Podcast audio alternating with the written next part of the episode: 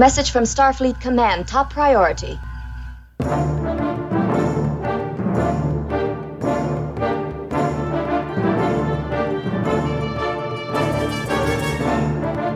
You are listening to the Trek Ranks Podcast, a member of the Tricorder Transmissions Podcast Network.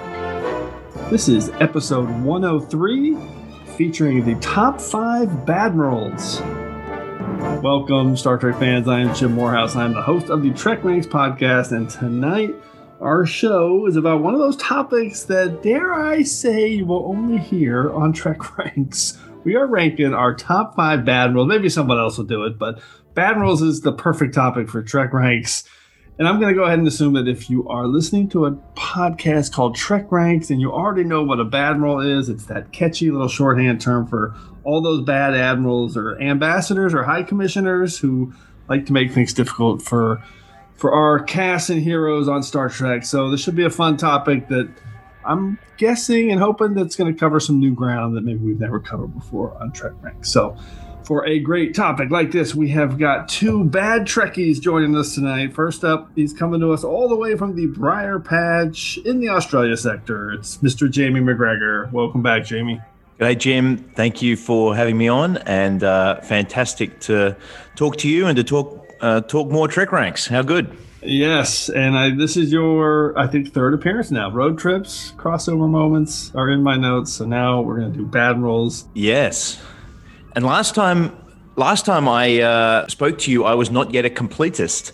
Uh, and it Oh, was uh, right. it was your and uh, I used Trek Ranks' list of my remaining. I think I had like forty remaining Enterprise episodes to watch, and watched uh, on a reverse Trek Ranks watch of that, uh, keeping the best until last. And it was a fun way to uh, knock over the rest of Enterprise. So I remember uh, thanks, that. thanks for that. That is so great that you were not a completist and now you are. That might be the first time that's happened on Trek Ranks, uh, where someone wasn't and now is. I don't know. Who knows? All right, our second guest making his second appearance. It's Patrick Escudero. Patrick, welcome back, man. Thanks, Jim. Uh, thanks for having me back again. I'm very excited. I also wasn't a completionist, which I know we talked about last time I was Yeah. on the show, but I have decided to, and I've already started to rewatch all of Star Trek, uh, every series, every movie, pretty much everything possible in chronological order in universe. So I'm on Enterprise right now.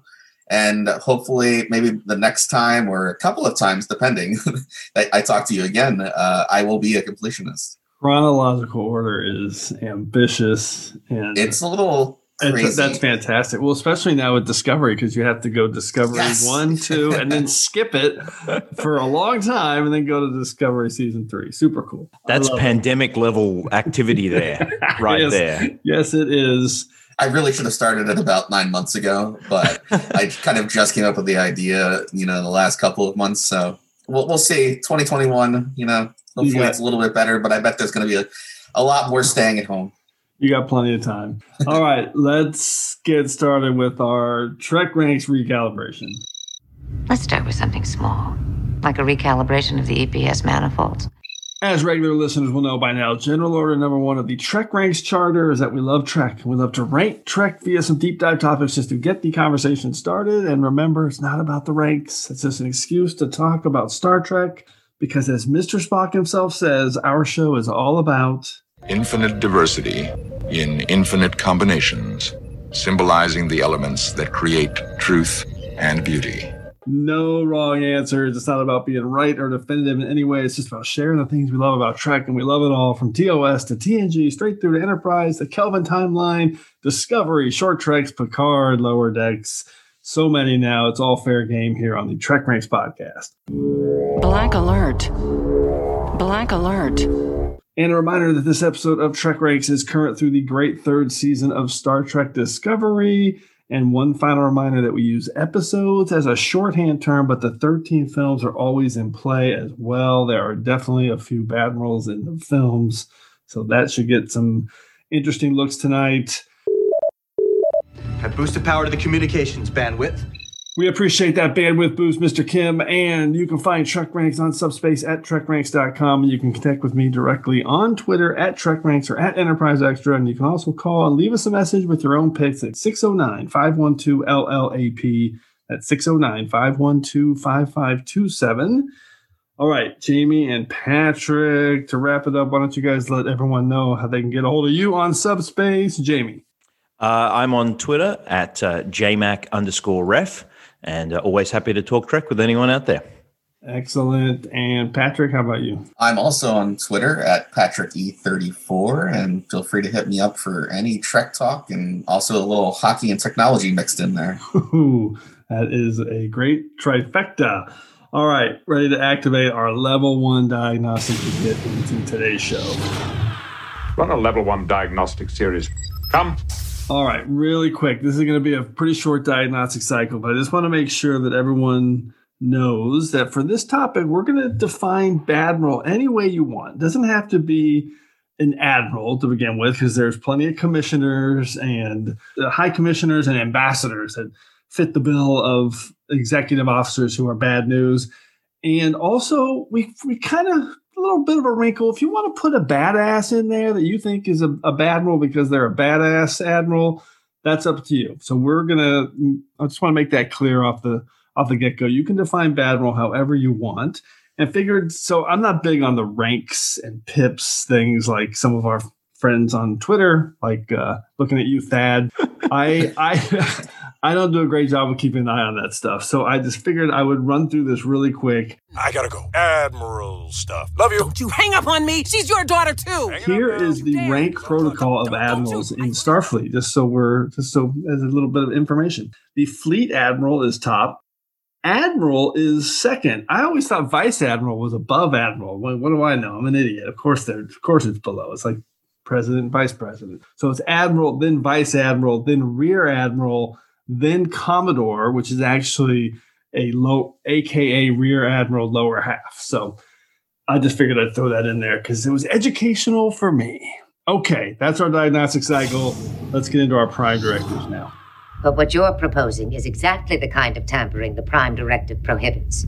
All right, Jamie, let's start with you, man. How did you come up with your list? How did you define Badmiral? Can't wait to get into this. Well, a lot of things going on for this list. So, I mean, last time I was on Trek Ranks in my first two rounds, I picked Manhunt and False Prophets, uh, and it took another year to get another invitation. So, first and foremost, I'm like, okay, I'm going to try and get some good episodes in here. And I think most of the ones I've picked are, are pretty good episodes. I ruled in any, as you say, any kind of flag officer. So, all of the ones you just went through. Um, and to narrow my list, I looked at, uh, I kind of felt there were three types of admirals. There are kind of Admiral Exposition, kind of like you know uh, Basil Exposition from um, from Austin Powers. You know the admiral that just comes in to just uh, explain a bunch Yeah. of stuff and keep the story moving. Uh, there's Admiral Buzzkill who comes in to just sort of ruin the mood of everyone, and I've got a few of those for secondary systems. And then there's kind of like Admiral Evil, and I I found about 14 of them. So to help me narrow that further, I decided not to include anyone that's kind of alternate reality, holographic, or possessed, or anything like that, which ruled out a few good ones that I hope you guys pick. They have to be kind of bad or evil or wrong of their own accord. So, like any good villain, they have to think that they're the hero of the piece. And I also decided not to pick anyone that was also picked in your one off villains or top five movie villains shows. Wow. All right. So, So, that helped me. That helped me as well. that's a lot of criteria. So you might be getting into some deep cuts here. I like that. That's good. I okay. so. I will. I will say, episode eighty nine, like your top five movie villains, that is one of the best episode of Trek Ranks, where with you and Carlos arguing for the entire show, yet picking almost the identical picks all the way through. It's, uh, and it's so funny. You got Lee just Yeah. picking his crazy list, and then me and Carlos are arguing the whole time, but yet I think we had three duplicates. So. yeah, so funny. All right, Patrick, how about you, man? How did you break it down? I don't think I was as specific with this.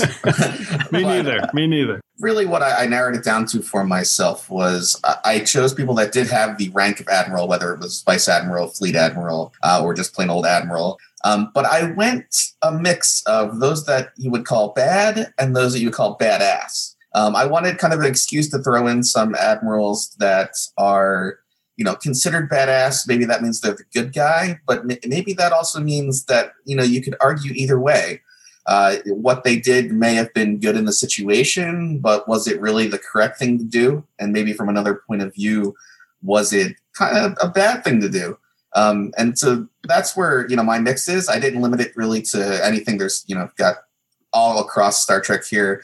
So yeah, I, I wanted to maybe uh, not pick some duplicates by kind of going with a little bit of good uh, as well as badass. Okay, that's also pretty straightforward in terms of uh, being well defined and inside the the Badmiral and or badass uh, breakdown. Okay, so for me, I toyed around with doing a little bit of everything on my list when I began, but having some bad apples, having a few badass guys in there. But when it all came down to it, I, I just went with all Badmirals. But that doesn't mean I dislike them all. And there's a few that on here that I I actually like, even though they're definitely defined as as a Badmiral. And they aren't all bad people, which I think uh, I've already talked about a little bit. And I did make sure to keep a little. I I didn't define it just as admirals, so I definitely have some picks in here for people who uh, who fill that role, but may not be specifically a Badmiral. But uh, I think uh, this is going to be an episode with uh, we gotta have some duplicates, but I also think there's going to be some picks that we missed where people are going to be like, "How did you not pick that guy?" So this is going to be uh, this is going to be a great topic. I am looking forward to it. Okay, I think we're now ready to have first Kudak'Etan introduce us to the new order of things. It'll be alphas like us that determine the future of this quadrant. That will be the new order of things. Thank you, First Kudak'Etan. And as always, just a quick reminder on how we're going to go through the order of things. First, everyone will start with their five word summary and a hashtag to tease their pick. Then we'll each reveal our top five Badmirals in one episode that, that we think will help define, you know, what, what made us make that pick. And then at the end, we'll ask everyone for a few secondary system selections for the picks that just missed our list. And as always, if you have any duplicate picks, make sure you listen for the Defiant Torpedo. Okay, Jamie, we're going to start with you. What's your number five pick for your top five Badmiral? Okay, so my five words are chump, cops, Cardassian coronavirus coughs. Hashtag Ensign Ro is someone I'd like to know, and it is Vice Admiral Kennelly from Ensign Ro, TNG episode, uh, season five, episode three. I absolutely love a Starfleet admiral secretly trying to sell weapons to terrorists. Uh, that is that is always going to be on my list uh, here. The the Bajoran terrorist Orta, who it turns out is not actually the the person that we think they are originally, uh, who sends Ro on her clandestine mission. Not realizing, I think that if she's a free thinking troublemaker, she'll probably actually sell him out too, which is exactly what she does. Yep. And I, I do think uh, Kennelly, of course, my uh, five words referring to his uh, Cardassian virus, which sets him up as a villain in Act One. Clearly, he hasn't learned how to wear a mask, uh, as we we can all sit here in 2020 and, and roll our eyes at him. But in general, I do actually really enjoy this episode. You know, it begins with Mr. Mott, the barber. It's a great use of Guinan, especially the scene in, in 10 Forward with, uh, with Ro. You know, am I disturbing you? Yes. Good. And overall, I think Cliff Potts as, as uh, Mr. Uh, Mr. Kennelly plays just the right mix of gullibility and arrogance that just puts him as a perfect Badmiral to kick off my list. So uh, there you go, Ensign Ro. It seemed, Admiral, that they knew our course, our destination, our plan. I'm sure they monitor the border at all times for terrorist activity. Their sensors must have picked up Orta's ship, that's all. I'm not convinced of that. The important thing is, what do we do now? Do you have any suggestions, Admiral? Your top priority is to protect the Cardassian Treaty. Sir, I see no way to protect the Cardassian peace without sacrificing the Bajoran. If that's your call, I'll support it. No, I'm not willing to give them up. I don't think you're looking at the big picture, Jean Luc. We can't afford to lose the Cardassian Treaty. Well, I just see a different big picture, Admiral. Looks something like this I see the Cardassian liaison with his Cardassian virus coming to meet with you after the attack on Solarion 4. Now we have a common enemy, he says the Bajoran terrorists. The Cardassians can't find them. but maybe the Federation can. I'm beginning to see that our mission has, in fact, been to expose Orta so that the Cardassians can move in and destroy him. I think you've lost your perspective, Captain. We'll discuss this further when you return. For now, I'm giving you a direct order to withdraw. Kennelly out. I love Kennelly. This is a great pick. I because I hate Kennelly. That's that's what I don't love him. He's terrible. And this is a great deep cut pick. I love it. Ensign Ro's, an awesome episode. And this guy, I love bringing the mask into it because I love the little slide, of the cough giving him away, and Picard just calls him out at the end. It's so great. I'll tell you what I see, Admiral. Love it. Patrick, what's your take on Kennelly and Ensign Ro? I mean, that's a that's a deep cut to start us off. I like that. I Um, love it. It's been a while since I've seen Ensign Ro, but uh, I do remember uh, a little bit of it. I like I, I like it at the end as Picard, you know, Picard calls everybody out because that's what Picard does in TNG when he he knows he's right or at least thinks he's right. Um, but what I like is we don't really see what happens to him. Speculation, if I remember that, you know, I believe Picard said something along the lines of he's probably going to be court-martialed. We don't really know. And as we've seen in Star Trek, the bad admirals don't always get their due. So Mm. who knows what really happens after that? You know, a little slap on the wrist as opposed to being demoted. But yeah, it'd be an interesting deep cut to follow up on someday in some Trek. That's a great point. Um, there's some on my list that are going to fall into that category. It's uh, it's interesting. Okay, let's go to your number five pick, Patrick. What do you got? Okay, my five word summary important for the pre Federation Starfleet. Hashtag underrated importance in Trek history. And my pick is on the badass side, uh, which could still be debated Admiral Maxwell Forrest from Enterprise. Um, Yes. specific- specifically for the episode The Forge. Um, so, like I said, I took to heart the idea of not having all just bad people, but people that maybe were a little bit badass. And it's harder to get any more badass than sacrificing yourself to save a friend, uh, referring to saving Soval from the explosion of the Vulcan embassy or the Earth embassy on Vulcan. And really, uh, you know, when it comes to, to Forrest, I always felt he was kind of underrated. You know, he wasn't in a ton of episodes of Enterprise, but I, I like that he always, um, you know, with Archer specifically, starting even in Broken Bow, where he said, "All right, you know, let's get this thing, let's get this Warp Five project off the ground finally. Let's let's send the NX-01 out." You know, whereas the Vulcans continued to kind of push to not do that, and to me, that that kind of makes me wonder. You know, in some of the decisions he's made with the NX program over that period uh, of Enterprise, if it was any other admiral, would they have sent the ship out? Would they have uh, delayed it, you know, longer and longer? And what would that have? How would that have affected Earth? Would the Xindi have destroyed Earth because you know the NX hadn't been out there exploring? Um, you know, so I think that makes him a little bit underrated and definitely a, a badass in the history of Trek. That's a great point. I never thought about what if he hadn't made that decision and somebody else was in charge. I like that. Listen, I undoubtedly think uh, Admiral Forrest is a badass. And full disclosure, this he is the reason I was thinking, man, we should include badasses in our Admiral definition because I would love to talk about him. And then I, at the end, I ended up not picking him. He's on my secondary systems. I he is he is so great. E- even in um, First Flight when he's has to make the decision between Archer and uh, Robinson. Robinson, thanks, AG. And and I just I love that dynamic. And then but but the thing I love about that when he's a real badass is at the end when they launch the the beta, the second ship, and they hit the warp, and then he's just like, okay, we'll turn around and get back. And but but he's like happy inside. And he knows they made the right decision, even though he knew his hands were tied before that. Listen, he's a little. He has to be a little bit of a politician in some of his episodes, but I think he's always super fair and straight and trying to push as far as he can, knowing the, the constraints of the job. You know what? He's just very real. He's a real character that just feels lived in and consistent from the very beginning all the way to his death in the forge, which uh, is a great pick. Uh, Jamie, what's your take on badass Admiral Forrest?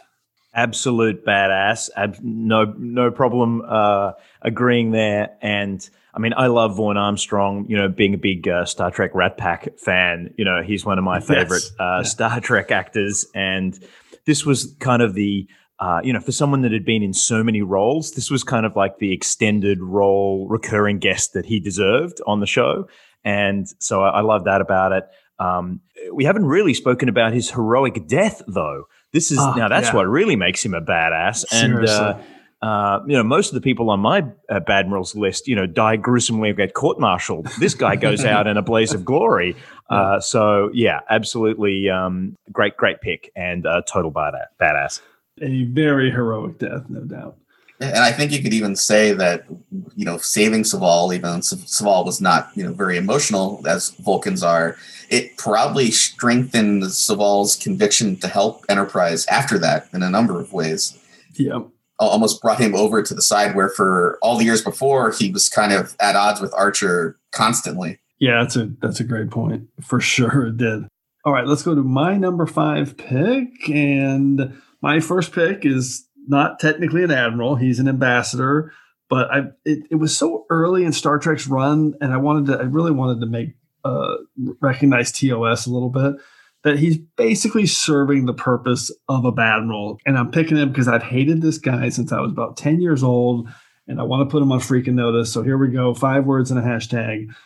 Popinjay ambassador has no taste. Hashtag the haggis is in the fire for sure. And it is from TOS episode, uh, season one, episode 23, A Taste of Armageddon. It is Ambassador Fox. This guy sucks. He is a classic do nothing blowhard. He doesn't listen to anyone around him. He just decides because he has the power. His way is the correct way, and and that's how they're going to proceed.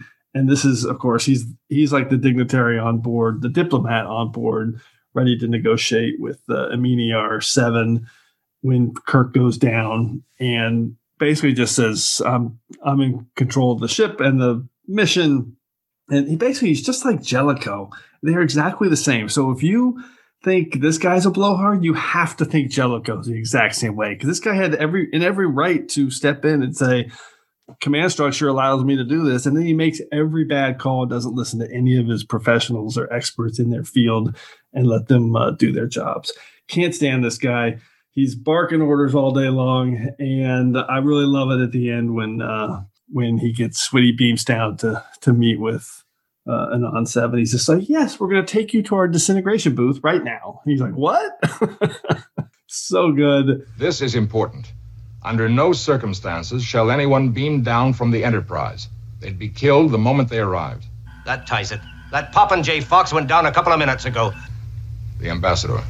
I knew it had a rotten ring to it. Uh, Ambassador Fox, Eminiar Seven, Taste of Armageddon. Uh, Jamie, what's your take on this one? Wow. Uh, look, I can't say a taste of Armageddon is my is, is one I know all that well. This is this is definitely where the two the two peoples are, are fighting through computer simulation. right? Correct. Yep. Yep. Which is a, a timely pick at the moment, given I think everyone feels that their lives are, are running through computer simu- simulations. I think I remember. Is there a moment when he kind of threatens to court martial Scotty? Is that this episode? Yes, he does. He says he says he's going to uh, he's going to put him in a penal colony, and he That's says right. that Yes, you can do, sir, but I will not lower the screens. I'm not doing a Scottish accent. Yes, no, no, no worries on that front. Yeah, no, uh, great pick, and you're you're 100 percent right. He in that in that this is this is the role of the Admiral being played out. Ambassador doesn't matter what you call him. Yeah. and the same level of of smug superiority with bumbling incompetence. Uh, and getting a comeuppance in the end all uh, fit together very nicely. So, uh, great pick, and nice to get some original series in. Yeah, he's such a snot when he's like, "This is how diplomats do things." It's so bad. Mr. Renan, I uh, presume that you will have our ship's captain on hand when I beam down. He will be there, sir. I give you my word. I'm sure that from this day forward, your planet and our Federation will attain the deepest friendship. I look forward to seeing you. Diplomacy, gentlemen, should be a job uh, left to diplomats. You will, of course, immediately resume a peaceful status. No, sir. I will not. What did you say? I'll not lower the screens, not until the captain tells me to. You are taking orders from me.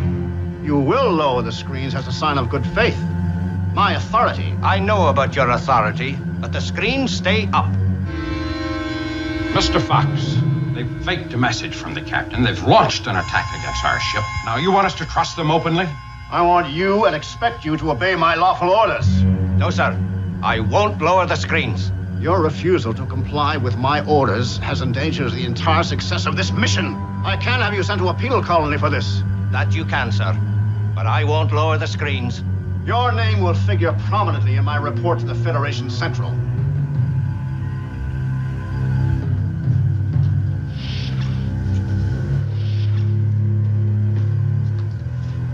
Well, Scotty, now you've done it. Aye, the haggis is in the fire for sure. But I'll not lower my defenses on the word of that mealy-mouthed gentleman down below. Not until I know what happened to the captain. Uh, Patrick, any uh, memory of Taste of Armageddon in this one? Yeah, a little bit. And in fact, I, I do specifically remember Scotty and McCoy too, kind of saying like, "No, we're not going to do this to Fox." And then, I, which is I think right before he threatens to court martial Scotty, and it's nice to see Scotty stand firm, especially um, in a face of someone who is technically a superior, but uh, you know, obviously is kind of a piece of crap, and everybody knows it and realizes that he shouldn't be in charge of anything, let alone making decisions on a starship or anywhere else for that matter. So that's a that's a pretty deep cut, and I I like the uh, I like the fact that even though he is completely incompetent, the Enterprise crew, and spe- specifically in that situation with Scott, like we see our heroes standing up to the people that, yeah, maybe they're in charge, but sometimes things aren't always black and white, and you got to stand your ground when you know it's the right thing to do. Yeah, com- completely agree. And yeah, you mentioned McCoy. This is one of those episodes where McCoy is like, when the ambassador's not there, he's like, Scotty, what are you going to do? You got to do something. and then Scotty does it, and he's like, Oh, you're in trouble now, Scotty. what did you do? All right, let's go to round four. Uh, Jamie, what's your number four pick?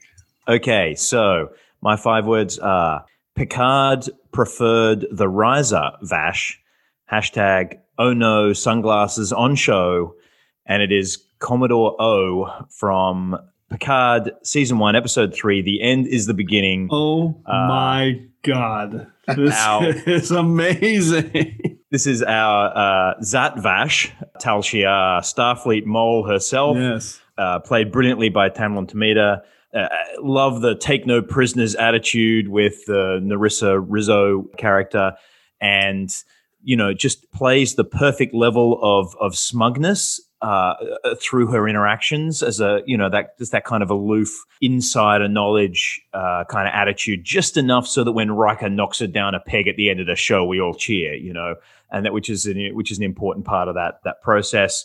And I've picked the episode where she kind of interrogates Jurati, and we realize that Jurati's probably been compromised, mm. even though she's kind of upfront to Picard about the fact that she's had this conversation with O. But we, you know, we kind of suspect something, and that sets up the rest of the rest of that aspect of the series. So anyway, there you go. Fantastic for Picard to come right out at the beginning of the the launching of the series with a Badmiral right in there, right up front. Episode two and three. Boom, there you go you you want Trek? Here it is. It's a Badmiral in Picard. So there you go. I am blown away by this awesome deep cut pick. I I thought we might get some Picard mentions based on uh, an admiral that we saw in that series, but I did not think of Commodore Oh, This is a fantastic, fantastic deep cut. And she's an admiral. Commodores are admirals. This is and and she's a badmiral to say the least infiltrating Starfleet. Incredible. I love this pick. Patrick, what's your take on uh, Commodore O? The end is the beginning.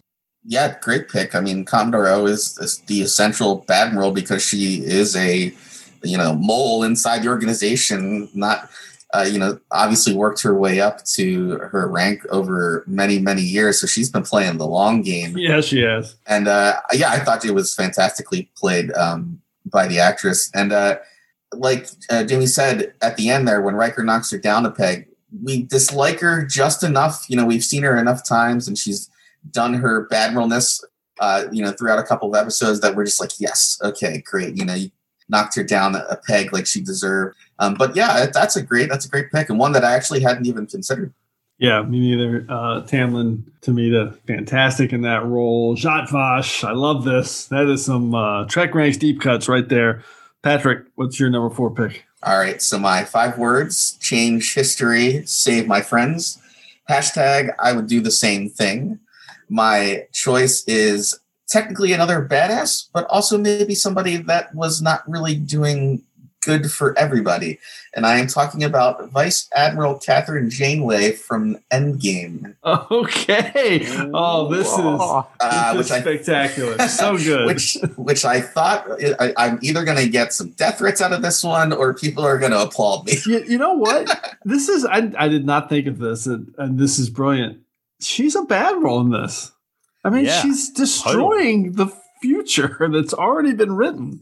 So, Yes. and there's a big debate to be had there. Um, but go ahead, Patrick. Why I love this. That- Yeah, and that's that's really why I picked it because you know from our side, the viewer, you know, we want Voyager to get home earlier. We want these characters that we see in this episode to not meet some of the fates that they met, like Seven of Nine or Chakotay. But let's face facts. You know, Vice Admiral Janeway here had Ensign Miral Paris make secret deals with Klingons uh, for devices. Oh my for, god, for- she did. Yeah. for that device. And that's that's like that's just the first thing. But Von, by the way, Vaughn Armstrong. Yeah, yes. then she steals it from him anyway because he tries to alter the, the deal, and she just is like, eh, "No, I'm just going to take it anyway. Don't worry about it." Then she forces the doctor, with his lovely name of Joe, to give her meds to help from tachyon radiation, which you know those of us nerdy Trekkies watching know that's often associated with time travel.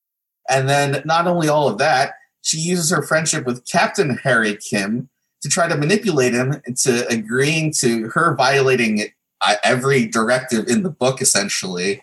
And he ends up agreeing to it because he's so loyal to her. And he uses that friendship and that loyalty, uh, you know, against him, essentially. And it just kind of, you know, the more I thought about it, I'm like, this is. It's kind of messed up. She's not really a good person in this episode.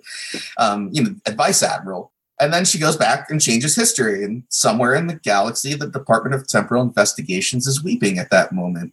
But at the end, you know, she gets Voyager back way earlier. We, you know, as we believe she saved Chakotay 7 and Tuvok, deals a huge blow to the Borg.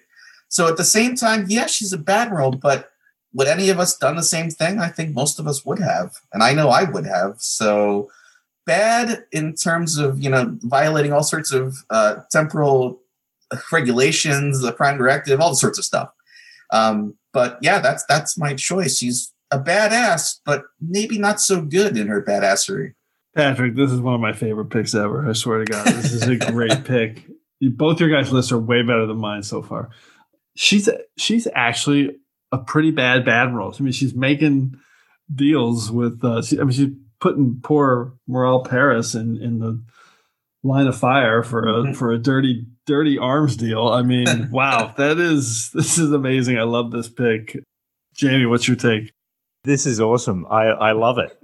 it. It it didn't fit my prime directive because it's an alternate reality Yes, version yes, of Janeway. yeah, yeah. But it is she is totally a bad admiral in this episode, uh, and uh, it it also fits the the you know the Trek trope of the kind of uh, Captain Ahab kind of um, Mhm. you know downfall type who gets obsessed by this one thing and has to have it at all costs and and makes decisions you know poor decisions as they go just to make this you know deal with their obsession of course in Janeway's case you know getting back without you know the the, the body count that she returned with uh, in the other in the other reality. And yeah no what a what an inspired pick. So uh, you've you've nailed it Patrick. That's great Yeah, that is it's so good because when people see that you've picked Admiral Janeway, that their first thought's going to be they're going to think of the you know Admiral Janeway in, from Nemesis. Wait, why is she a bad admiral? That was the first. Uh, that was actually the first way I thought of her. I thought, oh well, okay, Admiral Janeway is Yeah. a nemesis, but she wasn't really in it. And then I thought, wait a minute, the She- ultimate bad role, bad role is So in. Endgame, and it's also Janeway. I love it. It is a fantastic uh, pick. Okay, my we're gonna go back to more normal picks now. Here's my pick. Round four. Five words in a hashtag. A desperate act of patriotism. Hashtag. Not even close. Just a power grab. It is Deep Space Nine, season four, episode twelve, Paradise Lost, and of course it's Admiral Leyton, the ultimate Badmiral. And we've talked about this episode a lot on Trek Ranks. It's one of those incredibly prescient episodes that aired years before 9-11 and and years before you know we had a, a made up terror threat that our government took us to war for in the early 2000s. And that's exactly what's happening in this episode in like 1996. It's absolutely crazy. So his motivations are absolutely whacked, just completely driven by fear based propaganda and lying to the Federation people and just to justify his own amped up security and martial law and power. And I hate this guy. He's terrible. It's kind of amazing that it preceded all the terrible things the U.S. government did uh, with the Iraq War, but uh, man, it's it, you would think this was made seven years after that. It's it's so on the nose. Bonus that Robert Foxworth, who played who played Admiral Leyton, also played Administrator V'Las, a Vulcan admiral in uh, the Vulcan trilogy as well, and is responsible for the death of Admiral Forrest. So yeah, Admiral Leyton. Jamie, what's your take? Uh, this this is one that you've picked before, so this this got off, crossed off my list for that reason. Way back, episode seven with Jeff Wait, Hewitt. Did was, I pick uh, him as one of my um, one-off villains? One-off villains, absolutely. of course, and I am like, I'm like, Jim's going to pick this guy. He's he's trash. You know, there is no there's no way Jim doesn't pick this guy. You're and right. I I love him for the simple fact that he gives us two brilliant episodes of Trek and unusual episodes of Trek. We don't actually go back to Earth much in in Star Trek, and this is one of those opportunities for us to go back and really see life on Earth and. Uh, you know, which doesn't happen. You know, happens a few times, but it doesn't happen all that much. You know, right. obviously on a show called Star Trek, and you know, obviously what DS9 managed to do was to to to always try and twist what was going on in space and make it relevant to our lives today. And this was one of those kind of issue shows where, as you say, the writers are particularly prescient and in a, in a bad way, unfortunately. And I suppose this is just one of those episodes of, of Trek that we've we've just got to always um, re- remember. Uh, and make sure we don't go down the same path that uh, Mr. Leyton took us down. Yes, that is good advice. I I was that this is one of the first episode. There's films that really takes place all on Earth. I'm trying to think of any other. That maybe Conspiracy took place on Earth, but Time Zero I don't count because that was in the past. But I think this is yeah, it's one of the first. And I will add that uh, I really should have checked my one-off villains list before I uh, did this. so I'm glad you did.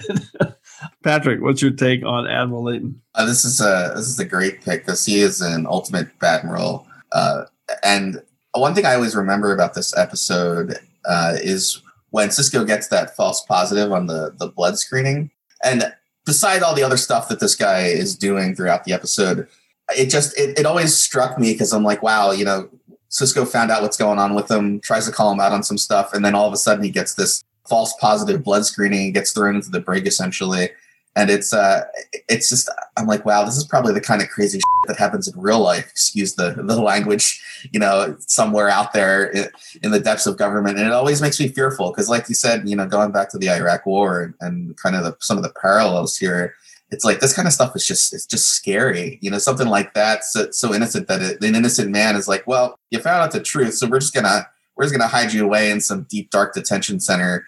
You know if it wasn't for odo he'd probably still be in there so yeah, that that's a that's a great pick. Definitely a, an ultimate Admiral in the history of Trek. Amazing, scary stuff happening in that episode for sure. Okay, so we're gonna go to the soup round, but first, so not only did we not have any duplicates in the first six picks, we had six different series picked. That is yes. very hard to do. That's kind of amazing. Good. Very, very cool. Eat your soup, courtesy of a loyal establishment. Jolan Tru. Okay, soup round. Jamie, what's your number three pick? Okay, now I'm returning to uh, season one TNG Badmirals. So here we go. Five words. Oi, that's Picard's chair, mate. Hashtag cosmetics companies clearly coming to Kerberos too. And it is Rear Admiral Mark Jameson from Too Short a Season season one, episode 16 from TNG. And if you can look past a little bit of the makeup on uh, Clayton Rohner. well, as soon as you uh, said, as soon as you said makeup in your hashtag, I knew what you were talking about. yeah.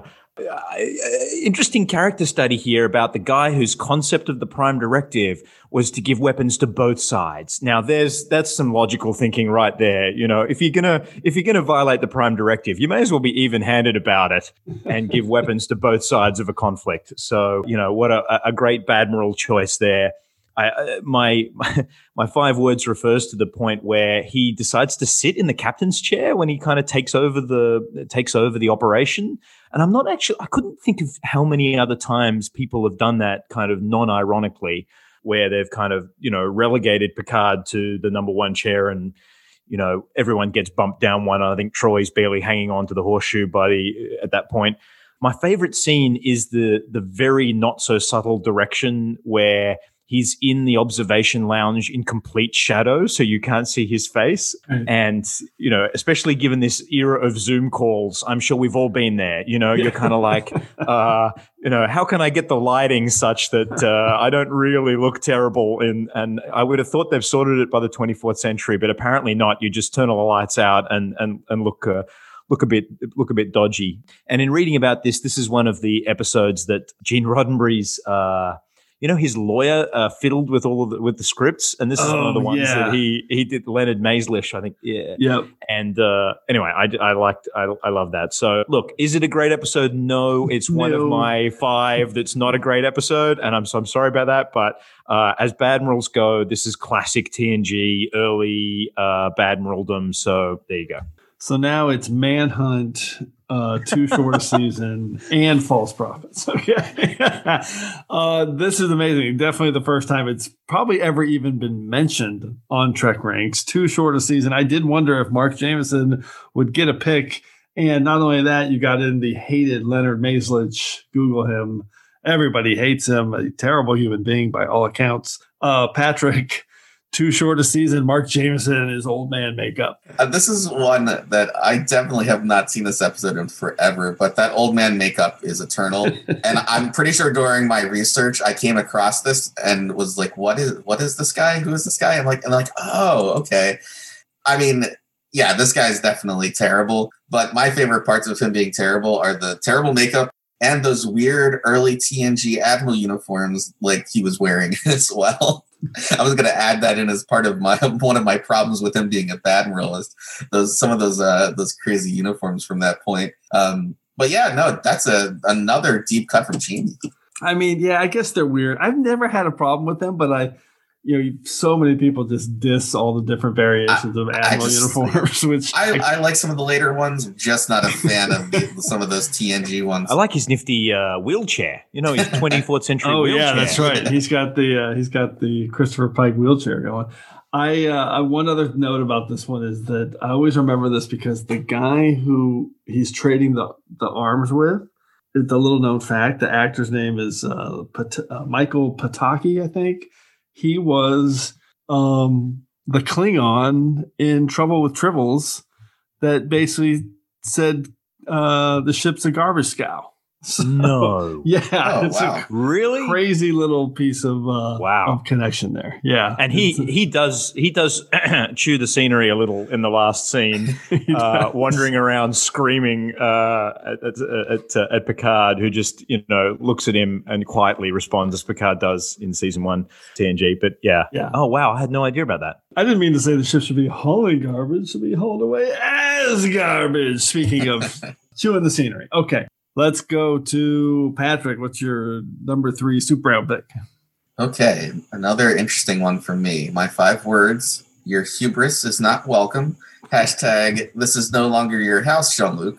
And my pick is Fleet Admiral Kirsten Clancy from first season of Star Trek Picard. There we go. Yes. Admiral F Bomb Clancy herself.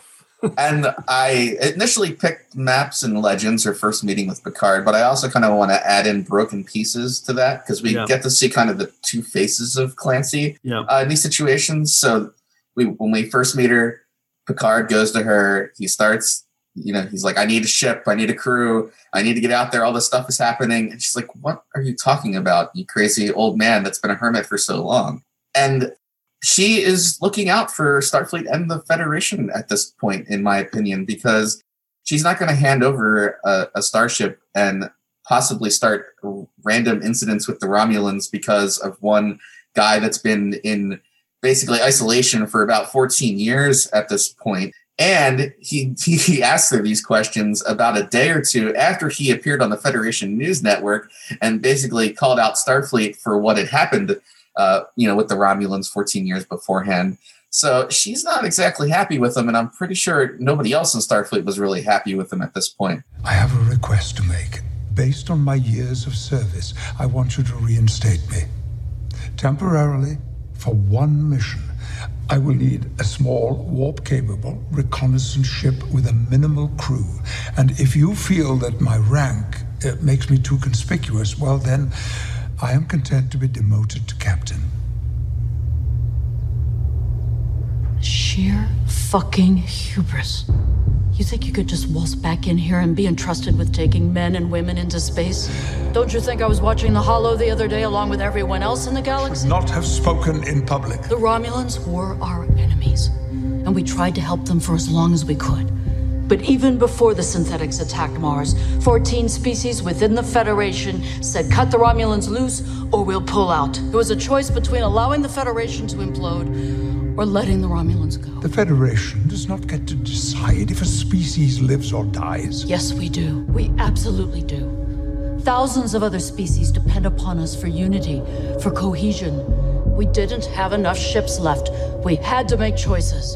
But the great Captain Picard didn't like his orders. I was standing up for the Federation, for what it represents, for what it should still represent. How dare you lecture me? And I know it was uh, it was an interesting debate among the fans about you know whether Clancy was too hard on him or not. And honestly, I fall on the side of not.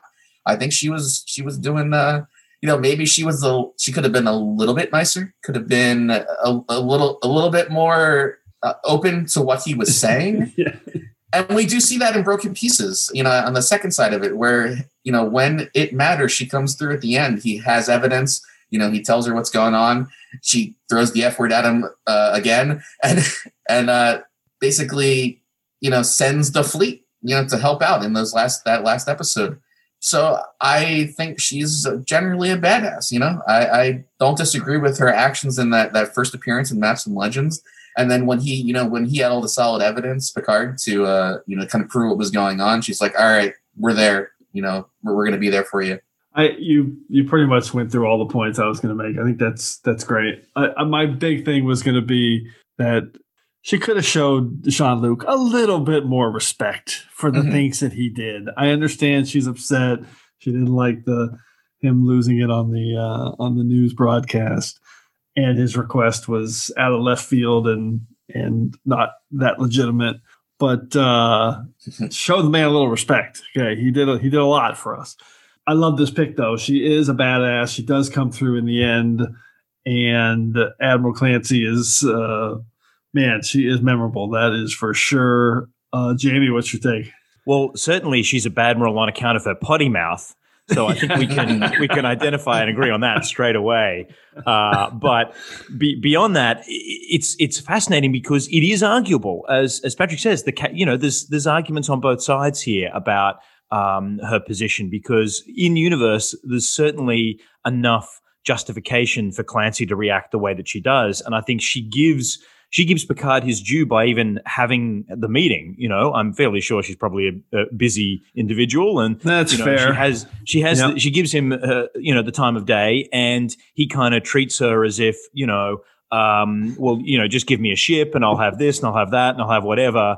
And you know, she's having none of it. So I, I, I, certainly see the argument both ways. Meanwhile, we've experienced, you know, seven seasons and multiple movies of this guy being the greatest thing ever. And we're kind of like, really? You're going to treat, you're going to treat him this way? There's an interesting parallel perhaps to the beginning of DS9, you know, where, where Picard kind of plays the Clancy role and Sisko is playing the Picard role. Have I got that right? Where you're kind mm-hmm. of thrown off by the way that a main character or a new character treats someone that we know and love. And uh, anyway, it's interesting to see that. That interesting, go, um, yeah. Yeah, uh, no, it's it, sorry, it's the same character. It's Picard both times. Yeah, yeah, right? yeah. But no, but Picard is uh, is flipped. Yeah. Oh no, he is getting hammered in both. Yeah, that's good. Good point. Yeah, you're good point. at, at, any rate, um, look, great pick. Um, she certainly is both uh, a bad role in a sense and badass in a sense. So um, I like it. I like that. We've established that in three pilots, he gets treated really poorly by Admiral Clancy, Ben Sisko, and Q.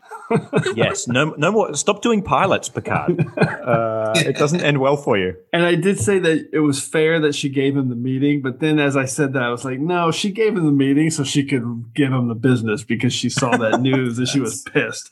Anyway, this is an awesome pick, and I I love your guys' list.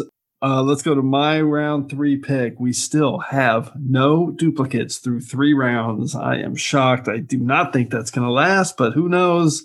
My pick, five words and a hashtag. You who could sort with Romulans, hashtag. I've brought down bigger men than you, Picard. So speaking of Picard, of course, it's the drumhead TNG season four, episode 21, Rear Admiral Nora Satie. And yeah, people that look for the bad in people as their starting point is one of the worst traits you can possess. And that is the crux of everything that Admiral Satie does in this episode. I dislike her greatly. She is the worst kind of person.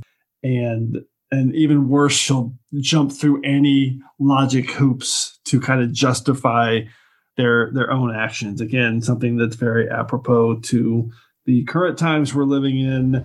Those words were uttered by Judge Aaron Satie as wisdom and warning. The first time any man's freedom is trodden on, we're all damaged. I fear that day. How dare you! You who consort with Romulans invoke my father's name to support your traitorous arguments. It is an offense to everything I hold dear. And to hear those words used to subvert the United Federation of Planets. My father was a great man. His name stands for integrity and principle. You dirty his name when you speak it. He loved the Federation, but you, Captain, corrupt it. You undermine our very way of life. I will expose you for what you are. I brought down bigger men than you, Picard. Yeah, basically, she's just a conspiracy theorist like QAnon. I despise her. Judge Aaron Satie, her father, would be ashamed. And uh, the great Jean Simmons as Nora Satie. Jamie, what's your take on the drumhead? Amazing pick. Uh, this is De- definitely, if you're going to be thinking about Badmirals, this is the grandmother of all Badmirals. I think you could you could say. yeah, right. uh, given Jean Simmons uh, playing the role brilliantly, my my favorite bit about this is uh, where she she has Picard on the stand and she's speaking of people giving Picard the business, you know, she she's basically reading at him all of his failures. Right. right. And I I love the line where she she says to him, uh, would you be surprised to learn, or something like, would you be surprised to learn that you've broken the prime directive nine times? She goes, it surprised the hell out of me. And I, I remember sitting there going, uh, Nora, have you been not been watching since season one? Uh, you know, it doesn't surprise me at all. This is this is this is perfectly normal. And uh, be, be anyway. I, look, absolutely one of the great TNG episodes. She is an an all time top villain. And props to Admiral Thomas Thomas Henry, who's sitting there in the audience, totally unimpressed, and just walks out at one point, ending the Oh, episode, yes. which I think is, which is, uh, you know, I, I, I just love that touch. That it's not really, it's kind of like a bit of an anticlimax. You know, she she she uh, gets into this huge rant, and then he just walks out, and kind of the all the air is taken out of the balloon, and that's kind of the end of the episode. It's a fascinating way to finish the show. So yeah, great- I don't think pick. I don't think anticlimax because it's so rewarding for me just knowing okay, this guy's seen through it. He's just not going to give her the time of day. I love it. That was so great. Uh, Patrick, what's your take on Nora Satie? Oh, this is a this is a great pick and one that I actually specifically avoided because I figured it might be somebody else's pick, um, but an amazing one. I I'm always this is one of those where I look up the Picard speeches on YouTube and just replay them so that I can right I can I can feel better about life at times. And I, the I need to scene- do that.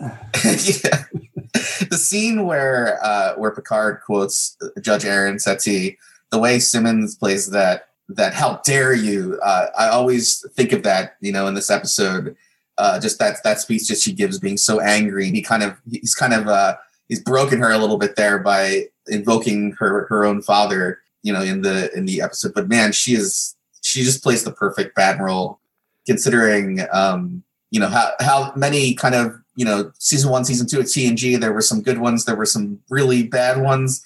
Uh, this definitely holds up as one of the best episodes of TNG, and a lot of that because of Simmons' portrayal of Satie and the ultimate bad role. No doubt. Good summary. Okay, let's go to round two. When will the first duplicate pop up? Uh, Jamie, what's your round two pick? Okay, so my round two, five words. Captain Sisko, hold my beer. Hashtag RIP Barry Jenner.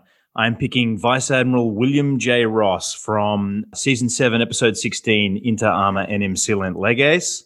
So this is where Admiral Ross plays, uh, joins with Section 31 and Sloan to play Bashir uh, like a Stradivarius. And, uh, you know, Yeah. Sisko is famously in trouble for killing Vreenak in In the Pale Moonlight. And that episode is held up as kind of like this classic Trek conundrum. Did Sisko do the right thing? Yes, but he ended up killing this person in order to, you know, to get the the outcome of the war that he needed. And everyone kind of overlooks uh, Admiral Ross, you know, making a deal with the devil here Yeah. uh, in Sloan, and they leave Kretak to an absolutely inevitable execution. They are not putting her in jail, folks. Let me tell you, uh, she is she is going to her demise, and uh, this is this is this classic uh, classic moment that I think people overlook because it it you know the very next episodes we begin the end of DS9 and the and the amazing uh, episode run to the end of the series. So uh, a couple of points. Great use of Bashir having to really become the spy he's always wanted to be, but discovering that he really, you know, makes a terrible spy because he actually has principles. And it's it's actually a nicely plotted episode with the kind of is Mhm. you know is Bashir actually duping Sloan or is Sloan duping him? And uh, at, any rate, I, I love this episode. Um, having studied some some Latin, I'm particularly impressed that Bashir is across his first century BC orators in Cicero, uh, even in universe. and I did read that Ron Moore, when he named the episode, uh, there was a quote I read that said, "The Voyager guys looked at me like I was crazy," uh, which I which I thought was great. great. Uh, so, at, at any rate, that is my pick. Admiral Ross, how do you sleep at night? Quite comfortably, I imagine. But anyway, he's up there as a bad admiral for me. Okay, lots to unpack there. Uh, first, that is I never heard that anecdote that the Voyager guys would look at him like he's crazy. All their one word titles, uh, and Yeah. then that uh, Latin, which I am not smart enough to say. I'm impressed that you took some Latin. Props to Barry Jenner. I mean, Admiral Ross is a really, really nuanced, interesting character that could have been a bore or a trope, and he did a great job with that. I know he passed away in the last year, I think. Um, so props to him. I think he played him about 10 or 10 or 11 times. So I considered this pick for this exact reason. It's on my secondary systems, and my notes were he killed Kretak, man. And that's a character we knew. Yeah. So that's a character we had seen and had been around, and that is uh, that's some that's some big stakes, and he's working some you know major Section Thirty One shenanigans right there. But you're right, he plays uh, Bashir like a fiddle. Really, really awesome pick. Great deep cut, uh, Patrick. What's your take on Admiral Ross? Uh, this was the episode that I was considering choosing for him. I actually have him in my secondary systems. Yeah. Um, but it was tough because I feel like Admiral Ross, over the course of Deep Space Nine overall, did a lot of good. Um, he's the guy that promoted Sisko, if I recall. But uh, just the Kretak thing, killing that person, eh, like you said, deal with the devil. It, it's hard to overlook that. And it's kind of uh, one of the situations where, yeah, you did a lot of good but at the same time, it really only takes one major terrible incident to kind of destroy all of your credibility. Um, and it, this episode definitely did a little of that for me as a fan, you know, somebody that had liked the character. And, and like you said, a very nuanced portrayal by Jenner. and uh, yeah, this was why he would have been on my you know would have been on my list. And I was kind of thinking that somebody would, would pick him. Um, and if anybody has read some of the TNG books that you know aren't canon, there's a little more Ross and Section 31 stuff in there. And I always found that interesting as well because it kind of informs my feelings about this episode Mhm. and making it override like all the good that I had thought that uh, Ross had done over the course of the series. Yeah, I like what you said there because when I do, I distinctly remember when this episode ended, being like, it was like a gut punch. It's like, oh man, Mm-hmm. Admiral Ross did that. That was. Did I watch that right? Do I need to rewatch this? I mean, I literally was like, what did I miss? Because he He's got this kind of like avuncular presence Yeah. throughout most of the show that then is totally turned on on its head in this in this episode because it's kind of like, Seriously. ah, okay, no, this guy this guy knows what he's doing for a reason, right? They take off You the know? comm badges. Yeah, it's really good. Yeah. Uh, Patrick, what's your round two pick? All right. Uh, this one is a little more, uh, I guess, typical. So my five words are obsessed with a cloaked ship. Hashtag everyone died and I became admiral. And my pick, my pick here is Rear Admiral Eric Pressman, uh, played by Terry O- O'Quinn. Uh, and the episode obviously is the Pegasus from TNG. Uh, I mean, this guy I thought this was probably going to be somebody else's pick as well, but there's no way I couldn't pick this for two reasons. One, I've always really hated this guy, and I've probably seen the episode The Pegasus, you know, a dozen or 20 times over the years. Uh, and second, this is actually one of the episodes my nephew's a big fan of. Uh, Oh, for cool. whatever reason, he has some weird picks sometimes about episodes he really likes. So I felt uh, it was my uh, my duty to pick this one. Uh, so you know, Pressman, twelve years prior to this episode, he already violated the Treaty of Algeron. You know, he, by testing cloaking device, the cloaking device on the Pegasus. He gets everybody killed except for nine people, including himself and Riker. Somehow gets away with it because they lie at trial. Then he gets promoted to admiral, and then all of a sudden the Pegasus shows up again twelve years later, and he's like, "Well, I didn't learn my lesson the first time, so let's go out there and get that clicking device and try it again." And so true.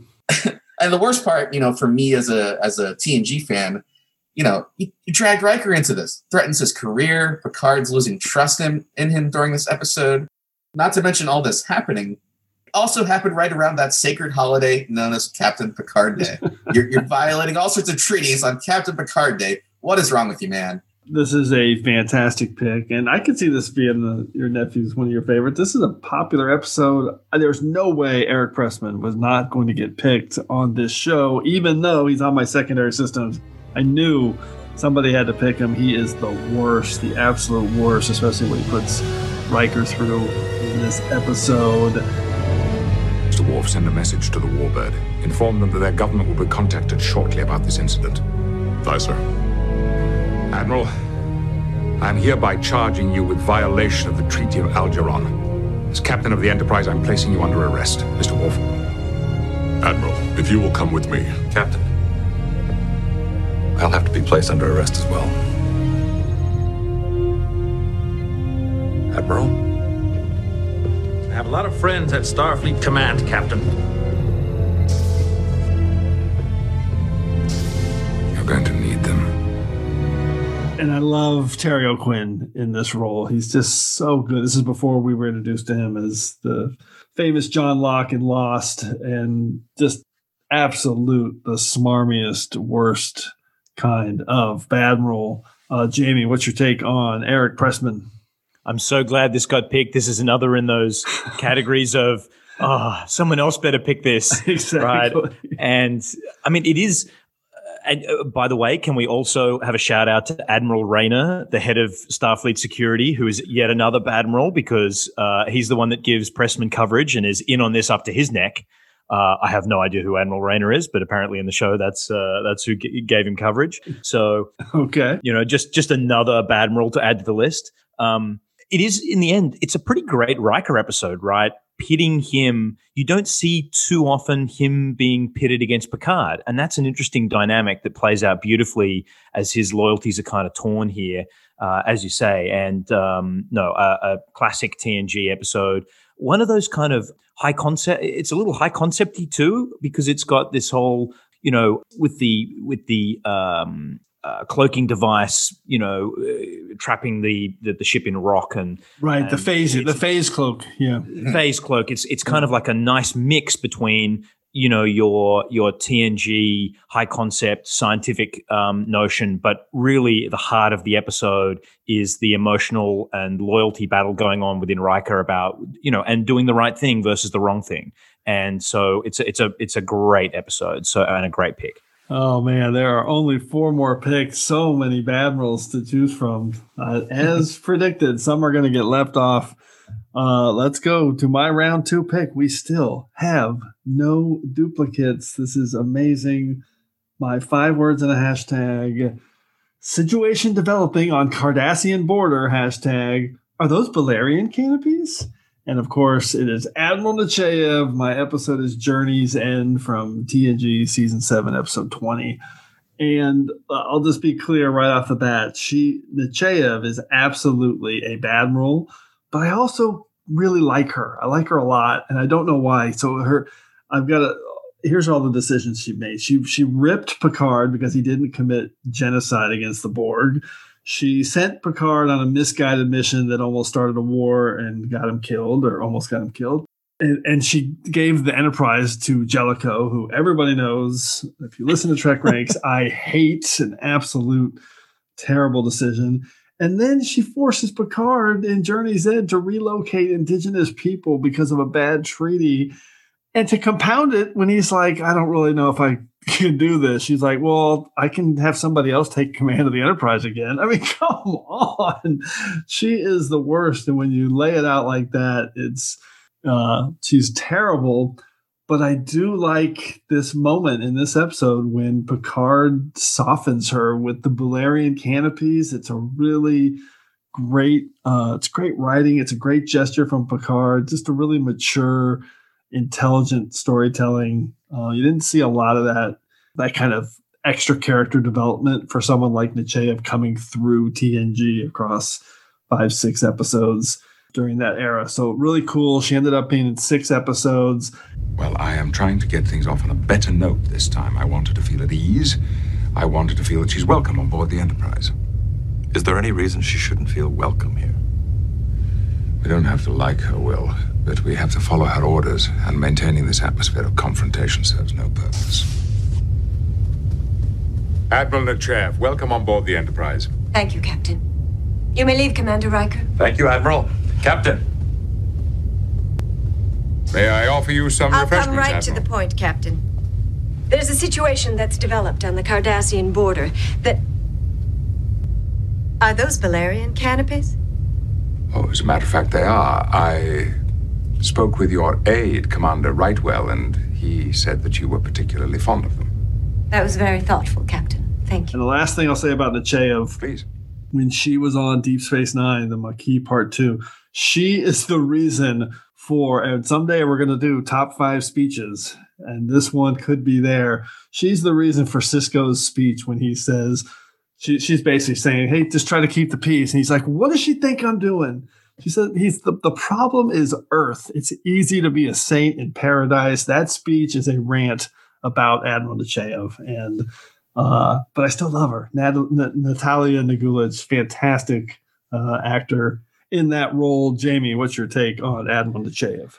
Fantastic pick. She was on my secondary systems. And Uh, did you mention the fact that she, I mean, this was a holographic version of her that gave DS9 to the oh, Dominion? Oh, that's right. well? Yeah, she was also in that. She was also in the Search Part Two. It wasn't really her though, but it was. She, yeah. She's a badmiral in in in the fictional holographic universe too, right? Yes, that's so true. But but you know, it's it's weird that you've just listed all of those you know fairly outrageous things that that we disagree with decisions she made, but somehow she has managed to you know and full credit to the you know to the actress who plays her because it is you still kind of like her and Yeah, yeah. Uh, or at least you can kind of see I, I wonder if it's got to do with the fact that we've all we've all been in that situation in our work lives where we have a boss that makes decisions that we don't necessarily agree with but we kind of have a begrudging kind of respect for someone in that position making difficult decisions even if they're not the choices we would make and I, wonder if there's a little bit of that going on here as opposed to you know just being straight out evil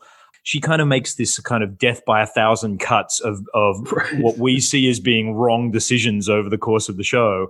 But they kept bringing her back for a reason, which is that yeah. she had personality and gravitas as part of making those decisions. So great pick. Love the Admiral and uh, Nechayev and good good stuff. Yeah, I, I think you're onto something. I think that's why, and and the fact that we kept seeing her over and over again, and we're able to connect with her character a little bit more. Obviously, we don't know that much about her, although I'm sure there's some novels that uh, she gets a lot more details. Patrick, what's your take on Admiral Nechayev? Yeah, this is a great pick, and I, I agree with the both of you that I don't necessarily dislike her. Um, and the fact that she does show up multiple times throughout TNG and then DS9, which we don't we don't get with too many admirals. There's a few that show up multiple times, but uh, it feels like we do know her a little bit more, you know, but we don't really know completely what's going on behind the scenes with her decision making. You know, what what she's being told by command directly. Um, you know, all those high level meetings that you know somebody like uh, the crew of the Enterprise aren't necessarily a part of. She's just coming and dishing out the orders, and maybe you don't agree with them, but at the same time, the way she's portrayed, you at least understand sometimes a little bit of the the dilemma uh, in this episode, especially, you know, relocation is never a great thing, but at the same time, it's like, uh, you know, we're talking about peace here potentially. You know, so that's why I, I like that she's one of those, and kind of goes along with maybe a few of my picks where she's a bad role, but at the same time, there's that argument to be made that she's actually kind of on the side of good. Yeah, and she's well, she's definitely a badass, even if she's yeah. a bad role. That's for sure. All right, we made it through 12 picks, no duplicates. I am stunned by that. Like one of the most stunning things in Trek Ranks history, I believe. So let's see if we all have the same number one. No chance. all right, round one. Jamie, what's your number one pick? I have a choice here, but I'm going to disappoint you because uh, I've got a couple uh, up my sleeve here that I am.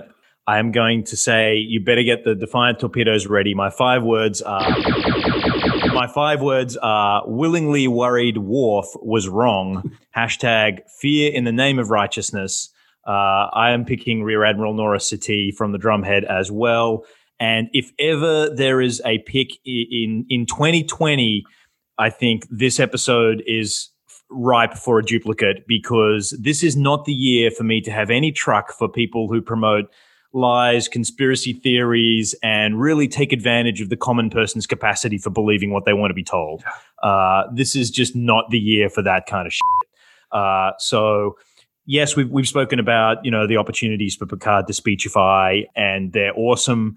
The, the only thing I want to say about this, uh, in addition to what we've already said, is I suspect that this episode may have appeared a little heavy-handed in the kind of how to put this the the enlightened days, uh, speaking ironically of the late 1990s and early 2000s, people probably watched this episode and went, hmm, bit hammy. But today, we live in a time when I think truth is stranger than any fiction that could have been written about the last, you know, X number of years. And now looking back, this episode looks like it's got a light touch.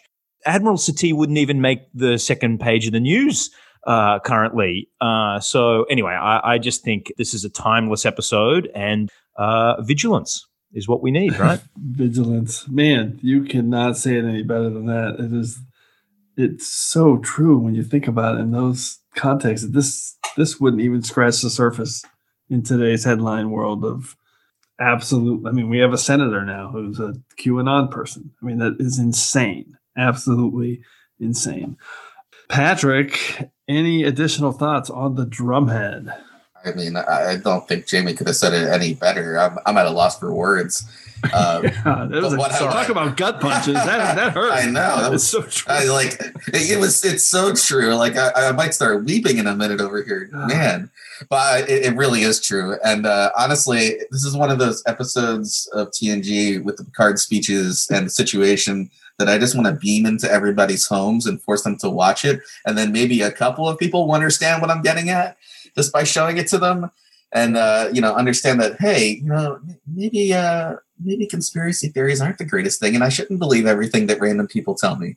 Yeah i mean honest to god when you started saying that jamie i was like oh where's he going with this? Really? I don't think it was heavy handed but oh my god it was. It absolutely is patrick what is your number one pick for your badmirals all right so my five word summary should have let me sleep. Yes. Hashtag squishy brain. And my pick is Admiral Alexander Marcus from. Star Trek Into Darkness. As I- Fantastic. as reach into the Kelvin timeline for the ultimate and kind of cliched, horrible admiral. Yeah, I mean, I, this this is one of those. I think I like picking. Uh, I liked my picks to make people a little bit crazy because this is another one of those debated. You know, was this movie good? Was this movie bad? But at the end of the day, there's no doubting that this guy was a bad admiral. He went out in search of things or people or whatever to create weapons. He found it in the form of Khan woke the guy up, held everybody else hostage from him, forced them to create uh the biggest dreadnought the Federation's seen, then was willing to kill everybody on the Enterprise just to cover his tracks and to cause the war that he wanted, which this war would have cost hundreds of thousands, probably millions of lives if he had gotten his way. Uh, I mean, just, you know, there wasn't even, there wasn't a good bone in his body. And he kind of, you know, he met his untimely end, but I ne- wasn't necessarily unhappy about that. Uh, so yeah, this guy for me, you know, just the ultimate horrible human, uh, played so well by RoboCop himself. I mean, Peter Weller is a legend. This he's pick is amazing. And by the way, when you're talking about him killing everybody on the Enterprise, his daughter was on the Enterprise. this guy is the absolute worst. Section 31, the whole business, the vengeance. Who's going to lead us? You? If I'm not in charge, our entire way of life is decimated. Love that line. Love Peter Weller. Love this pick. He's definitely on my secondary systems. Admiral Marcus, you're under arrest. You're not actually going to do this, are you? Admiral, get out of the chair. You better stop and think about what you're doing, Kirk. You better think about what you did on Kronos. You made an incursion onto an enemy planet. You killed a Klingon patrol. Even if you got away without a trace, war is coming. And who's gonna lead us? You? If I'm not in charge, our entire way of life is decimated. So you want me off this ship? You better kill me. I'm not gonna kill you, sir. But I could stun your ass and drag you out of that chair. I'd rather not do that in front of your daughter. Uh, Jamie, what's your take on Admiral Marcus? Ab- absolutely. Not only that line, but has anyone ever uttered anything with more villainy than, uh, you know, the line where he goes, um, "That's a hell of an apology." But if it's any consolation, I was never going to spare your crew. Yes. I'm like, holy Yeah. crap! You're right. Like, That's is- such a good delivery because it's it's heavy handed and big and could be seen as a trope or a parody, but it's so it's perfect. So well done. in the, in the hands of Peter Weller, that line Yes. is just just So beautiful. Yeah, how how good? I mean, you know, the badmiralist badmiral and a, a a perfect number one pick. I love it. I absolutely love it. These lists are spectacular. All right. Well, then my number one, I, I am so excited that he's not a duplicate because I hate this guy and I get to bury him right here at number one. Five words and a hashtag. Admiral Grade A Asshole hashtag no halves about it. It is Vice Admiral Haftel from TNG The Offspring, season three, episode 16. I hate this guy so much. And Picard says it best when he sums it up by when he says, hand a child over to the state, not while I'm in command. I mean, that's what this guy is asking Data and Picard to do. The entire premise and the insensitivity that Haftel approaches this topic with Data, who's already had his rights approved and or proven and validated in the measure of a man just makes him an all-time freaking villain for me. I hate him, and I I also hate at the end when they try to give him a little bit of redemption when he's working with Data to try to save Lal. I'm not buying any of that for one second. We know where this guy's heart is, and for me, the the best summary of what a dick he is is when he goes to ten forward and he sees Lal working there, and Guinan makes the perfect case for why her working there is valid and he just absolutely dismisses it. And when she says oh you've been to a few bars admiral he's just not having it. And i love that moment with guinan sticking it to him. And then the last thing i'll say is when faced with the uh, logic of Lal, again, he just won't listen and dismisses it. When when she says, uh, he says, "There's only so much you can learn on a starship," and she says, "I agree." So the natural conclusion is, when I've learned everything here, then I should move to to Galor Four. And Haftel says that is not the natural conclusion here. No, it is. You're just being a dick. I can't stand this guy. Jamie, what's your take on Admiral Haftel? yes, this this was Jim Catnip, uh, this pick, uh, and I was kind of like, was he on my one-off gonna... villains list? He should have been. no, yeah, he should have been. I'm like, this guy's getting picked for sure. Uh, and yeah, look, I'm I'm not quite. I'm not quite in the in the category that believes he has a, a modicum of redemption because you know he tries to save Lal in the end um, you know, you'd ask, why is he doing that? You know, for his other nefarious purposes. You know, yeah, um, exactly. Well said. Uh, but the thing about this guy is, as as you say, it's not just the scene in Ten Forward. There's like what's interesting about the episode is there's like th- three little moments when in other shows you might go, oh, someone's making a really good argument and he's going to come around. Uh, oh, oh, and then and then he does he just doesn't. right. And then the next one comes along and you go, oh, here it is, and he's like, no, no, I still want to take her away. And by the end of the episode, you're like, man, this guy just really doesn't get it, does he? Well, uh, I've been looking forward to meeting you. Why? You're very important to us at Starfleet Research. We have quite a facility at Galor 4. I want to show it to you. In fact, the Admiral is suggesting you be moved to Galor 4, Lal. Have I done something wrong? Oh, no, of course not. We just want to broaden your experience. There's only so much you can learn on a starship. I'm sure you'll agree to that. Yes, I'll agree. Good. Thus, the natural conclusion would be when I have learned all there is to learn aboard the starship, I would relocate to Galor 4. That is not the natural conclusion here. I believe it is yeah. Anyway, it's a it's a great pick. This guy is is um, slime and uh, a total badmiral, and uh, yeah, another another very deserving number one pick. I love that you framed it perfectly. Every argument comes, and you're thinking, "Oh, he's going to get it now." Nope. Uh, Jamie, uh, Patrick, what's your take? Yeah, great uh, first pick. Um, I, there's that part at the end where he's almost kind of like tearing up a little bit, talking about trying to save Lal. And I, I, I agree. I just never took that as being sincere. He's probably just sad because he wanted to take her away eventually and do research on her and whatnot. So, yeah, this guy, this an entire episode of being a complete jackass, and then you know one small scene of trying to redeem himself honestly, it, it's, it's a little bit out of place because I just don't I just don't buy it. You know, after after everything we see from him in this episode, I, I just don't I don't buy it at all. So yeah, this is, this is a great choice. This guy's total total sleaze. I appreciate that you guys are as bitter as me about that and not giving him an inch. I love it. Let's see what you can do with the secondary systems. Okay, let's get some secondary systems picks in here. There's a couple on my list that are big names that didn't get picked. Uh, Jamie, what's on your list? Yeah, I have a, a long list here, uh, including a few a few deep cuts for you. So um, my toughest cut, I'll give you five words. I had uh, both loyalties and face torn. Uh, hashtag send your ships, uh, which is Mister uh, Mr. Zerbe playing uh, Dougherty. That poor guy couldn't make this episode, and he didn't make movie villains either. Uh, I don't know why people just do not react to Dougherty as kind of like. I think he's the most middle management badmiral we've seen on Trek. Uh, people.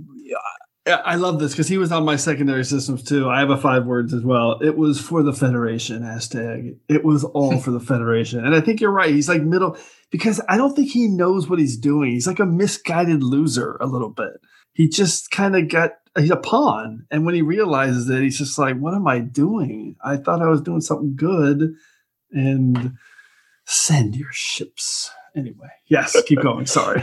No no all good. I am eternally ashamed. I mean i have loved this episode but i am eternally ashamed we didn't find a spot is uh, for uh, admiral gregory quinn from conspiracy who in particular has the greatest stunt double in trek history uh, from the scene where he disposes of of Worf and Geordi and Riker. That, of course, is one of the great uh, Trek moments. And to finish, though, I've got a little list here of my Admiral buzzkills that I thought were kind of okay. not great admirals, uh, but not bad enough to be bad. So I'm going to go Admiral Terral from Discovery's Lethe, who tells Lorca he can't rescue Sarek. Yep. Um, Admiral Fitzgerald from the Mark of Gideon, who tells Spock he can't rescue Kirk. Admiral Morrow from Star Trek 3, who tells Kirk he can't uh, go back to the Genesis planet to rescue Spock. Admiral Toddman in the Die is Cast, who tells Sisko he can't go rescue Odo and Garak. And uh, of course, potty mouth uh, Admiral Clancy, who tells Picard he can't go rescue Soji. So Oh they my were my uh, list of, of, of Admiral Buzzkills. Um, I love Admiral Buzzkill. This that is fantastic. By the way, Toddman, the only admiral uh, ever seen wearing yellow. Yes. A uh, little known fact. until O. Uh, well, no, O. Yeah, Well- O was a Commodore. Oh yeah, she's a Commodore. Well, she's a Commodore, so I guess it depends on how you rank. I mean, Commodores are technically admirals, but yeah. Yeah. Sorry, keep going. No, it's all right. My final special shout outs are to the unknown admiral who reassigns Captain Freeman from a peace summit on uh, Cardassia Prime to Gelrak 5 to go do some useless crap. uh, so, you know, that is some middle management Oh, stuff God. there. And last but not least, Admiral Mitsuya uh, from uh, DS9 episode Paradise, who diverted the USS Crockett out of its way just so he could clean Sisko out at poker. That is some bad admiral action there. That is not what you're supposed to be doing. So uh, that's my list of uh, bad admirals. So good. I thought when you mentioned lower decks, we were going to get an Admiral Vassery shout out with sensors. Admiral Sensors. Uh, Patrick, what's on your list? Uh, my list is a lot shorter. Uh, I did, did follow my prime directive that I do have one that I consider a badass and then two that are bad. Uh, the first one being Admiral Ross from Deep Space Nine, Yep. uh, which we had discussed. So yeah, I, I see him as definitely bad and lost a lot of uh, faith in the guy after that one episode with Section Thirty One. Uh, but he still did some badass stuff. Uh, Admiral Cartwright, specifically in Star Trek Six. yes, absolutely. I mean, yeah, let's just, you know, cons- conspire with Klingons and Romulans and every bad person you can imagine to Alien trash of the galaxy. I yeah, he just was was horrible um in that movie. And then uh my third one is one that I consider a badass, and that is Admiral Christopher Pike in the Kelvin timeline.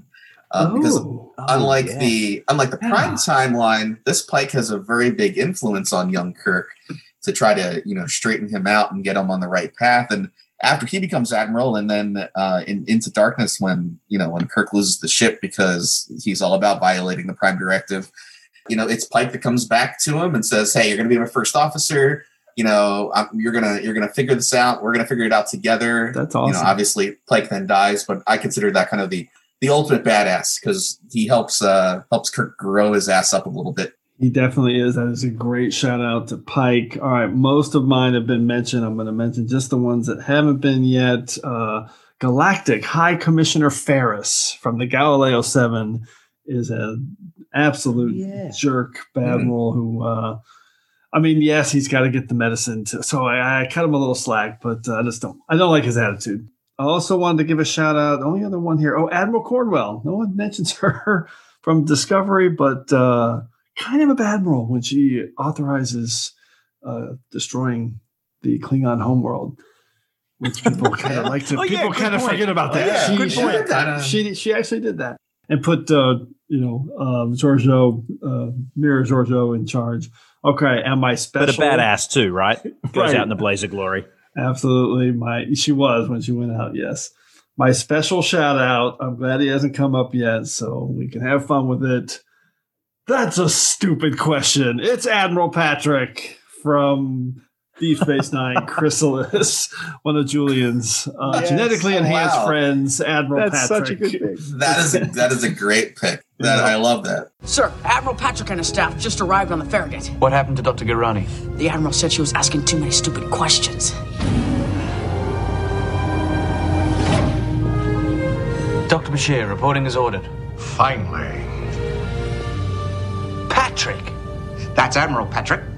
Mind your manners, Doctor. What are you doing here? That's a stupid question. Where did you get those uniforms? That's a stupid question, too. Please excuse the doctor, sir. he just woke up. That's a stupid question. yeah. And he has a name Patrick, so and his name's Patrick, so we got uh, we got a shout out for Admiral Patrick.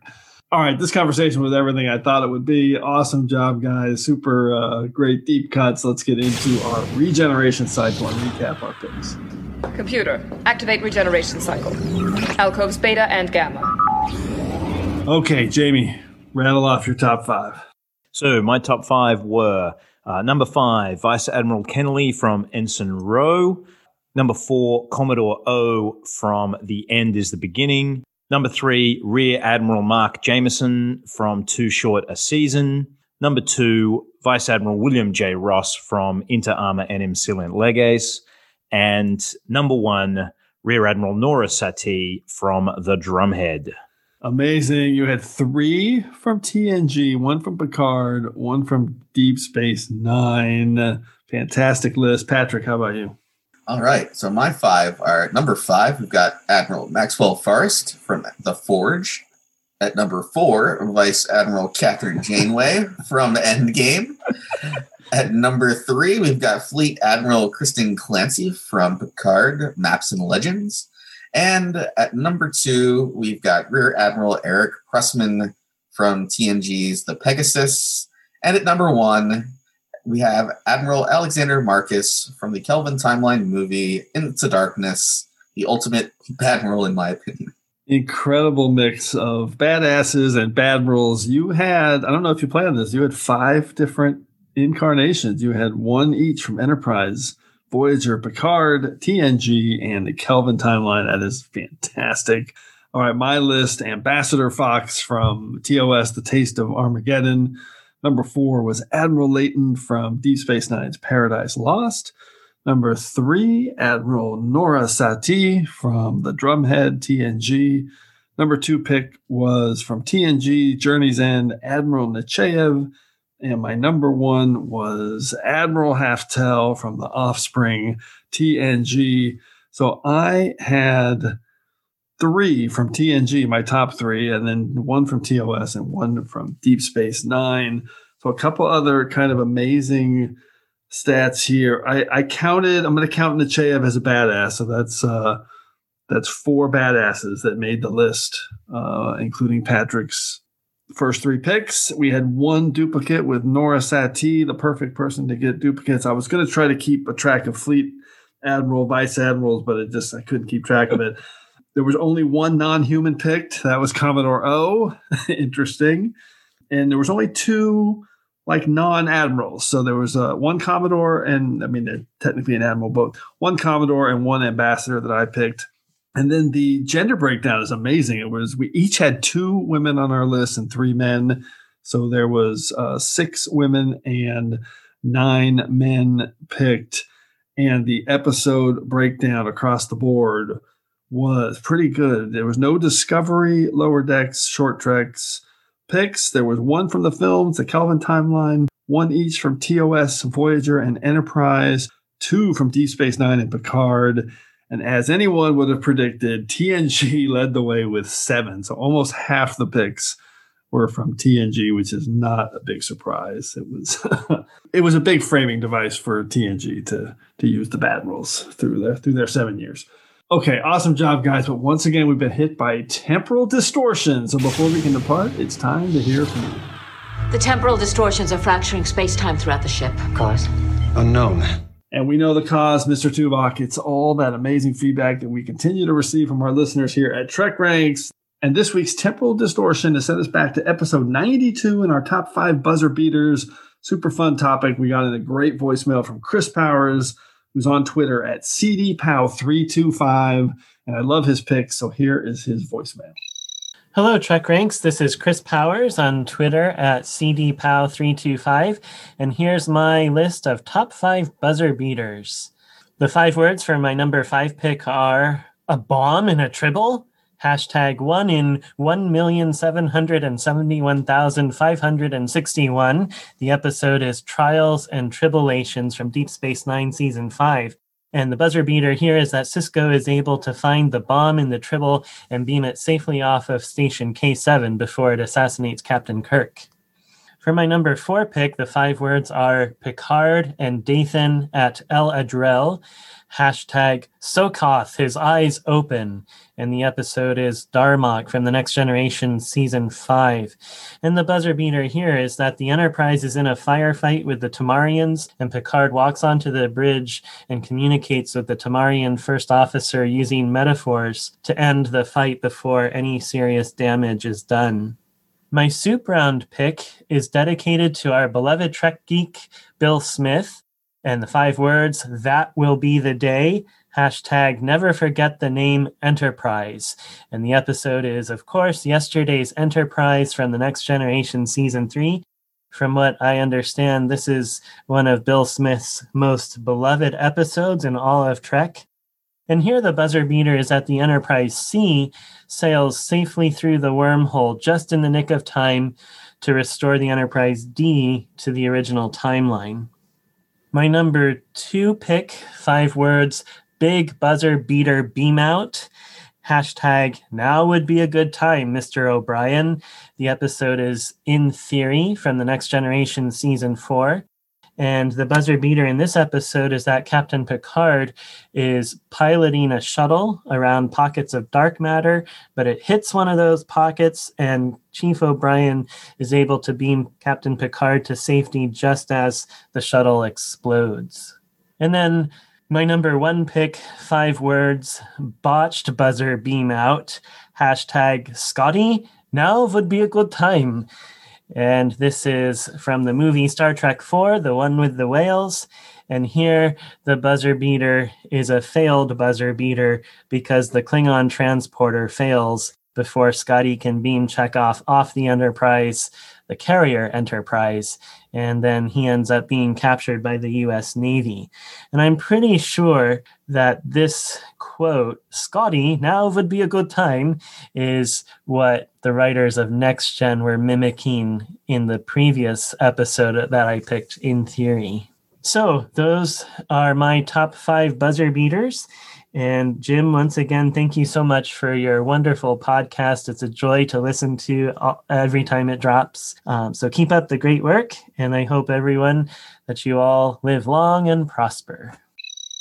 Love those picks. I, I really love that he dropped some shade on our friend uh, Trek Geek Bill there with picking yesterday's Enterprise as as one of his buzzer beaters because we know for some reason Bill doesn't like that episode and the two references he had to now would be a good time picks from uh, in theory with with O'Brien beaming Picard to safety, and then in Star Trek Four when Chekov doesn't get beamed out when he says now would be a good time. So the missed buzzer beater. So uh, pretty great list. Uh, also on buzzer beaters, what about the Doomsday Machine has a crossover with this topic as well with Commodore Decker acting as kind of like the first Ahab kind of type like character in Trek. So oh that's my a god, nice, uh, yeah. crossover So too, right? I should have mentioned Commodore Decker before. I had I would thought about him a few times, and then I ruled him out. But uh, great shout out for Commodore Decker, definitely worthy of secondary systems inclusion as a badmiral, since we had uh, a Commodore and an ambassador on our list. Okay, those picks once again more than enough to clear us from this week's temporal distortion. So, as always, I want to thank everyone for all your great responses to the Trek Ranks podcast. Please keep your list coming to me at Trek Ranks on Twitter or uh, at Enterprise Extra so we can retweet them. But we also want to hear from you. So, put together your own list of top five badmirals or a list from any of our past shows. Give us a call at the Tricorder Transmissions at 609 512 5527. That's 609 512 LLAP. So hopefully we'll hear from you so you can be featured on the next episode of Trek Ranks and on the next episode of Trek Ranks. We're doing a fun one. I'm a big sports fan and I've worked in sports my whole life. And Jamie, you are as well. We're doing our top five Trek sports. And Patrick, I know you're a big hockey fan too. So we're doing Trek sports. That's our next topic. It's going to be a little bit broad. We're going to let people define that how they want. But the idea is that we're doing sports and not like board games. So not Cot but uh, something more along the, the sports line. We want to do Trek games later. So Jamie and Patrick, if you had to choose one Trek sport that you wanted to highlight off the top of your head, what would it be, Jamie? Yes, um, I uh, as as you do, I work in sports, so this is going to be a great topic. I can't wait to listen to. I would have to say, look, if we're if we're going to rule out the Allamaraine hopscotch, um, I would say I'd have to go to DS9 rivals and O'Brien and Bashir playing racquetball against each other, dressed the way they are. Uh, one of my favorite DS9 moments. So that would have to be my uh, my favorite sporting moment on Trek. I love that, and that's actually racquetball, not spring ball. Right. They do. We do see spring ball, don't we? Yeah, you see, Like, we see spring ball with uh, Kira, Kira. plays it or something. Yeah. Yeah. yeah. Uh, Patrick, how about you? Well, I'll stick with my favorite sport of hockey. Uh, Tom Tom Paris from Voyager was a fan, and he he and Harry Kim played. I think at least one episode that I remember with a holo program. And I think there's another episode where he actually watches like an old timey 20th century hockey game. So yeah, Yeah. that's uh, that, that, I'm, I'm glad to see that show up. What was the episode where they're walking to go play hockey together? Was it Dr- was it Drive? It was late. It was like season seven. I can't remember if it was Drive or something else. Anyway, I do remember they were in their full hockey. Yeah, they had they had that futuristic looking hockey gear. I, that's amazing. I need to watch that episode. That's cool. Lots of different ways we can look at Trek sports, but we are doing that next on Trek Ranks. All right, so before we wrap it up here, a huge thanks to Jamie McGregor and Patrick Escudero. Fantastic, fantastic uh, lists and conversation today. Great to have you both on the show. I was wondering if you could show me how to access these subspace communications logs. Me too, Neelix. So, any final Trek subspace communications, either one you guys want to relay before we depart, uh, Jamie? No, just thanks again, Jim. Uh, con- congrats recently on the hundredth episode, and uh, you know, as everyone has said on Twitter, we're looking forward to the next thousand. So, uh, All right. thanks for everything, and uh, keep up the good work. Thanks, man. And how about you, Patrick? Thanks for coming on, man. Thanks for having me again, and uh, also congrats on reaching the hundred episodes and beyond. Uh, and I think if you ever want to have a 24 hour of Trek ranks, you can just talk about TNG badmirals the entire time, uh, and you'll you'll fill the entire 24 hours. So uh, I look I look forward to that and the next, uh, like Jamie said, thousand episodes. That is the truth. So many badmirals. Uh, appreciate it, guys. Awesome job. And thanks, everyone, again for engaging with us here on episode 103 of the Trek Ranks podcast. As always, want to close by saying I'm looking forward to standing with you again here in this place where I belong. This is your idea of appropriate guidance? It is an opportunity for her to observe human behavior, and more importantly, for her to interact with her crewmates. She is capable of running over 60 trillion calculations a second, and you have her working as a cocktail waitress. Admiral, she is under the strict guidance of a woman in whom I have absolute trust. Ten Forward is the center of the ship's social activity. Everyone on board comes here. I'm not convinced the sort of behavior she observes here will be a positive influence. Well, most people, when they come in here, behave themselves, and when they don't, I ask them to leave. Admiral Haftel, Guinan. She runs Ten Forward. How is Lal doing? Oh, she spills a few drinks every now and then, but she's learning. I want that android out of here. Now, Admiral, you've been in one or two bars in your time. Have a report to me immediately for an interview.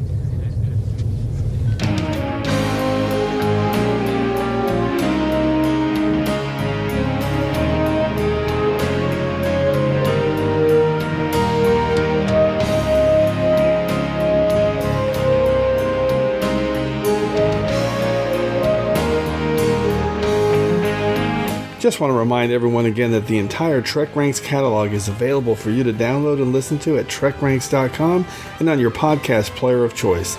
Our episodes never get carbon dated, so check out the topics you've missed and maybe just want to listen to again over at trekranks.com. And a reminder to check out our friends 5 Year Mission at 5yearmission.net. They're writing a song for every episode of Star Trek, and you won't believe how great their music is. They also have a podcast at the Trek Geeks Network, so seek them out. You won't regret it.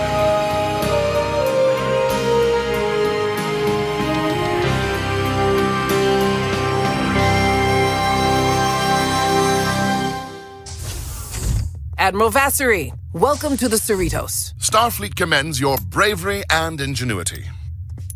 Now, if you'll excuse me, I have to get back to work. Apparently, we've picked up a strange signal on our sensors. Quite all right, Admiral. And what did your sensors show? Well, nothing at first, but the long range sensors revealed. Whoa, whoa, whoa, whoa, whoa, whoa, whoa, whoa, whoa. I am sorry. Are you trying to say the word sensors? Because to me, you're saying sensors. What is that? Well, but that's how it's said. Sensors. Everyone knows that. Sensors. Sensors. Yes, that's right. It sounds right to me. Me too. I say it like that. What?